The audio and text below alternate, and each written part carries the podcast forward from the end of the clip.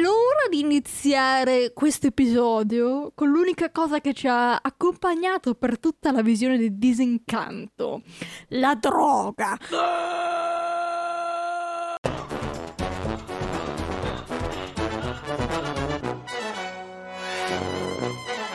Partiamo dal presupposto che non potete non riconoscere lo stile dei disegni firmata dal santissimo fumettista Matt Groening, il padre dei Simpson e Futurama e adesso anche Disincanto. Insomma, serie animate per adulti in cui si parla di sesso, droga e rock and roll e blasfemia. Si può sapere perché nessuno parla di Disincanto? Una serie che ho scoperto adesso esiste dal eh, 2018 e non ne ho mai sentito parlare fino a qualche giorno fa perché casualmente mi è apparso nella home di eh, Netflix. E ovviamente ho guardato il primo episodio, il secondo e bam! Mi sono ritrovata alla fine della quinta stagione, qui la chiamano parte, ancora più drogata di come ero quando l'ho iniziata. Eh sì, perché disincanto è una droga naturale. Insomma, ascoltatemi adesso. Non ho preso nulla se non un po' di estate. Ho soltanto f- appena finito di vedere l'ultimo episodio dell'ultima stagione di Disincanto. Ah, comunque, ciao! Sono Giulia, sono l'host di Mondo Crudelmente Felice e sono stata incaricata dalle mie pessime idee di accompagnarvi nell'ascolto del diciottesimo episodio e anche in tutti gli altri episodi. Ma comunque io ci tengo a specificare il diciottesimo in particolare perché oggi diventiamo grandi. Anche se io ho 22 anni, ma una volta mi ha fermato la polizia in scooter credendo fossi minorenne. Di incanto la storia di Bean, una principessa alcolizzata e le sue avventure insieme a Elfo, un elfo se non aveste capito dal nome, scappato dalla sua terra felice Elfwood alla ricerca di tristezza e cose nuove. Insieme a loro non può mancare il demone personale e compagno di bevute di Bean, Lucy, un demone che somiglia a un gatto parlante incaricato di incitare Bean a fare cose sbagliate. La prima stagione ci introduce a Dreamland, una terra fantasy medievale in cui la principessa Bean deve sottostare ad un matrimonio combinato dal padre Zog e la matrigna Una per siglare un'alleanza tra regni. Ma Bean è uno spirito libero, un'ubriacona che vuole solo divertirsi. Infatti insieme a Lucy, che, viene, che, le viene recapitato come un regalo di nozze, rovina non uno ma ben due dei suoi matrimoni. Il secondo è soprattutto uh, rovinato grazie ad Elfo che arriva a Dreamland e viene subito imprigionato perché gli elfi in quanto magici possono creare un elisir di immortalità con il loro sangue. Ed è un elisir che vuole, che vuole tanto il re Zog. I tre ovviamente diventano super amici, amiconi, best friends, va bene, ma un elemento principale della prima stagione e di tutta la serie è la madre reale di Bean la regina Dagmar, che però è stata pietrificata da tipo una specie di incantesimo 15 anni prima. E infine la stagione si conclude con Bean che riesce a sprigionare la madre, che però si rileva essere il villain principale con l'obiettivo di impossessarsi della magia che ruota attorno a Dreamland. Ma in tutto questo i suoi piani ruotano attorno ad una profezia la quale dice che Bean è la chiave di tutto. Insomma, l'MVP della prima stagione è ovviamente Bean. Nella seconda stagione viene introdotto un nuovo reame, Maru, nel quale Bean è stata portata con l'inganno da Dagmar per sottostare alla profezia che indossando la corona chiodata, piuttosto brutta, eh, ridarà grandezza e prosperità a Maru. Ma Bean ovviamente riesce a sfuggire alla madre e riportare Elfo in vita perché era, era morto nella prima stagione andandolo a prendere all'inferno, letteralmente, e riunire la sua anima al suo corpo. Nel mentre a Dreamland distrutta Zog e Una divorziano. Lei diventa un pirata mentre Zog solitario elabora il tradimento di Dagmar. Negli ultimi episodi della stagione viene anche introdotto Steamland, un regno tecnologico, ma non troppo, nel quale l'elemento principale è la scienza, o come dice la nostra ignorante Bin, stienza. Nel quale resta per molto poco perché questa città steampunk verrà introdotta meglio più tardi. La stagione finisce con Bean che spara accidentalmente al padre con una pistola portata da Steamland. La principessa viene odiata dagli abitanti di Dreamland. Chi mettiamo come MVP della seconda stagione? Lucy, per me è Lucy, perché Lucy rinuncia a tutti i suoi poteri magici eh, infernali per salvare Bean e... come si chiama l'altro? Ah, elfo. Di conseguenza lui diventa un comune mortale. Insomma, ha rinunciato tutti i suoi poteri per Bean e elfo. La terza stagione ci riserva un nuovo reame.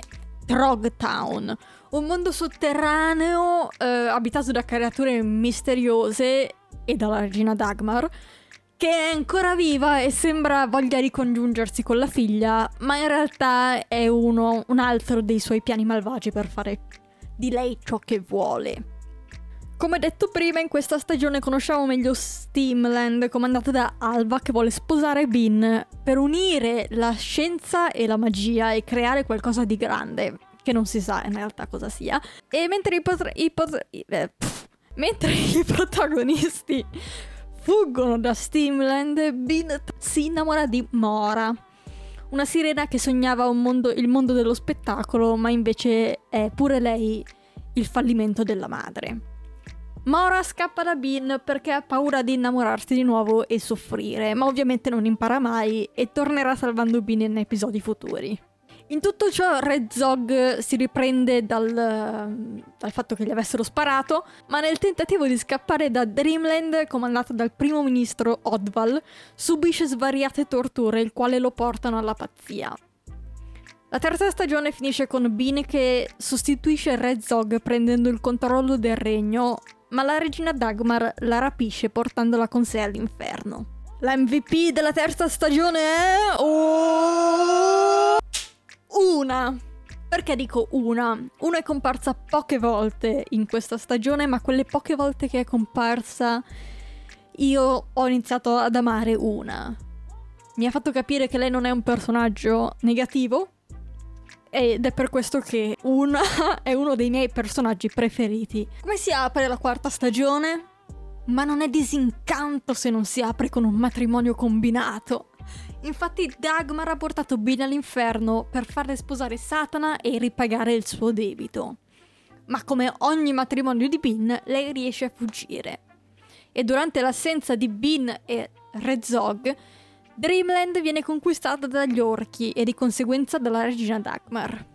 La stagione finisce con Bean che incontra la Bean cattiva nei suoi sogni, la quale è schierata con la madre, ma nel tentativo di sabotare i loro piani Bean, la Bean buona, sviene e finisce in mare, la quale verrà salvata da Mora. MVP time! Chi è l'MVP della quarta stagione? Bean. È sempre Bean. In questa stagione è stata molto più protagonista delle altre stagioni, nel senso che c'è una fase di crescita di Bean. C'è un momento di cambiamento. A noi ci piace il cambiamento, è un ottimo segnale per la storyline, no? Come appunto avevamo detto nell'episodio di Riverdale per quanto riguarda Devo dire che l'evoluzione del personaggio di Bean mi sta piacendo molto e questa stagione è appunto um, quella che definirei l'emblema principale del cambiamento di Bean da teenager ad adulta. Visto?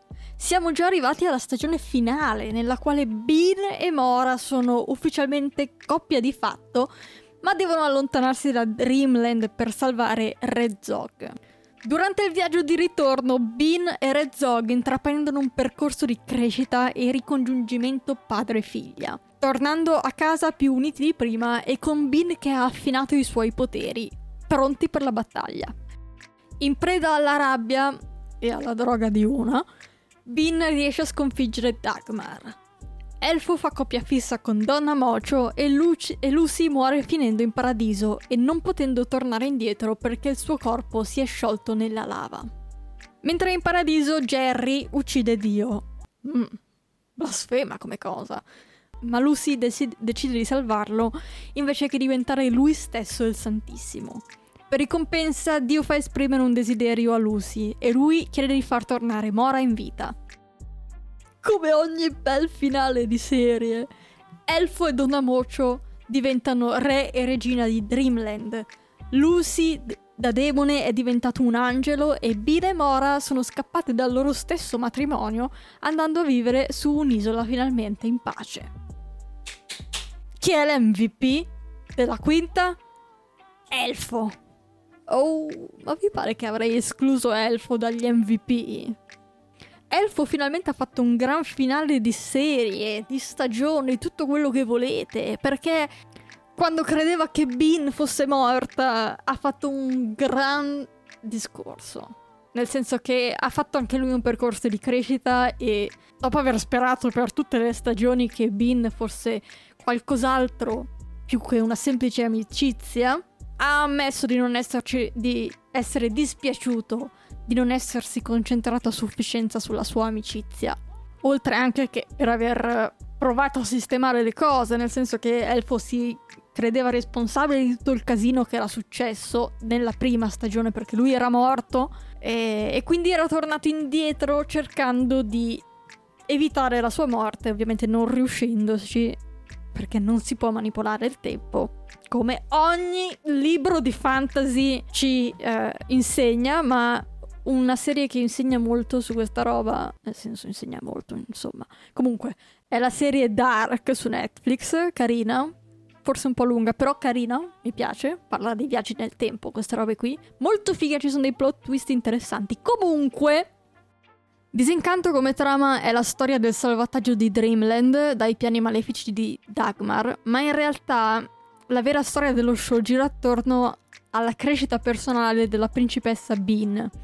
Dall'essere un adolescente senza amici che non sa quale sia il suo posto nel mondo, a leader che ha trovato se stessa e i suoi obiettivi.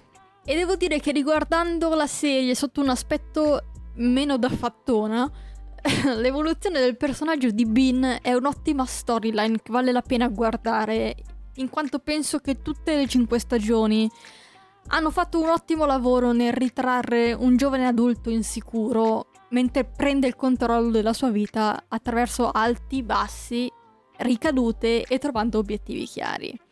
Insomma, si può riassumere bene con l'inizio della serie in cui Bean scappa infelice dal suo matrimonio e finisce con lei che scappa felice dal suo matrimonio.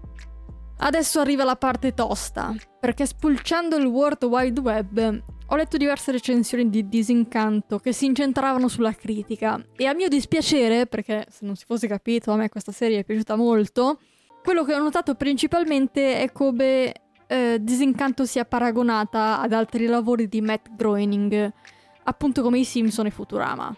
Infatti Disincanto è una serie concettualmente parlando diversa dagli altri lavori di Matt Groening. Fatevene una ragione. Questa è una cosa che ho intenzione di dire fino allo sfinimento, perché in ogni critica vengono tirati in mezzo i Simpson e Futurama e di quanto Disincanto non sia all'altezza di essi. Cioè, ma chi se ne frega? La serie non è piaciuta perché la critica ha avuto aspettative troppo alte viste gli altri lavori dell'autore. Volevano battute scottanti e invece hanno avuto pura provocazione da persona per nulla seria che ha solo voglia di ridere. Perché questa serie non è per gli intellettualoidi che vogliono la critica sociale spiegata comicamente seduti a gambe accavallate facendo uh, Charles, questa sì che è una battuta di rilievo. Disincanto è per i drogatoni come noi che vogliono soltanto immergersi in una serie tv e ridere con questi personaggi imperfetti e goffi per esplorare le complicate ipocris- ipocrisie dell'umanità attraverso gag slapstick trame folli e trame folli che costerebbero la vita a persone reali.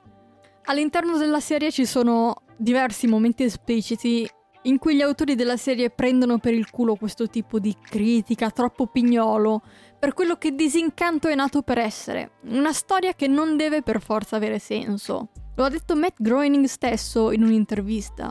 Tu non puoi predire quello che succederà. Wherever you think we are going, you will be surprised. Okay. You, you, if you think you can predict the direction of this show, you can't. Insomma, chi critica Disincanto per la sua storyline chiaramente non ha mai visto Riverdale oppure siete noiosi alle feste. Ok, alcune cose ve le posso uh, anche abbonare, come per esempio la discontinuità della narrazione orizzontale. Nel senso che ci sono due tipi di narrazione, quella verticale, come possono essere gli episodi di SpongeBob nei quali ogni episodio non è collegato al successivo o al precedente, mentre invece la narrazione orizzontale segue una storia dal primo episodio fino all'ultimo della, della stagione e della serie in generale.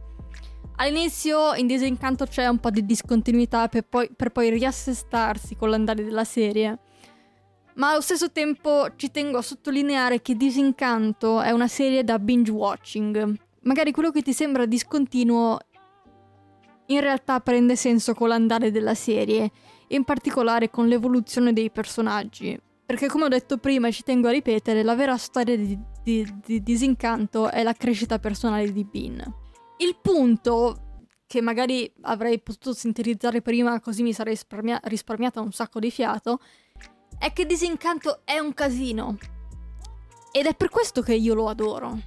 Che dire, dai, possiamo dirlo, Disincanto non è perfetto, ma non, ne- non, fa nemmeno schifo. Questa è la prima serie di cui parliamo a Mondo Crudo Mente Felice in modo positivo. Ma appena ho finito di vedere la serie, eh, mi sono resa conto di quanto sia importante trovare quel tipo di show che ti faccia sentire sotto effetto di droghe pur non avendo preso niente. E per una volta una principessa egoista e stupida con un problema di abuso di sostanze è il nostro manifesto per questi meravigliosi disastri. Quindi alziamo un bicchiere alla principessa Bin e tanti grandi vaffanculo. Ok? Complimenti, siete arrivati alla, fine, alla, parte finale in cui ricordo i canali social come Instagram nel quale possiamo interagire e scambiarci opinioni, il sito web e se vi piace il podcast e volete supportarlo potete valutarlo su Spotify tramite le stelle. Vi è piaciuto Disincanto? Fatemelo sapere nel Q&A qua sotto e niente, io ho finito, ciao!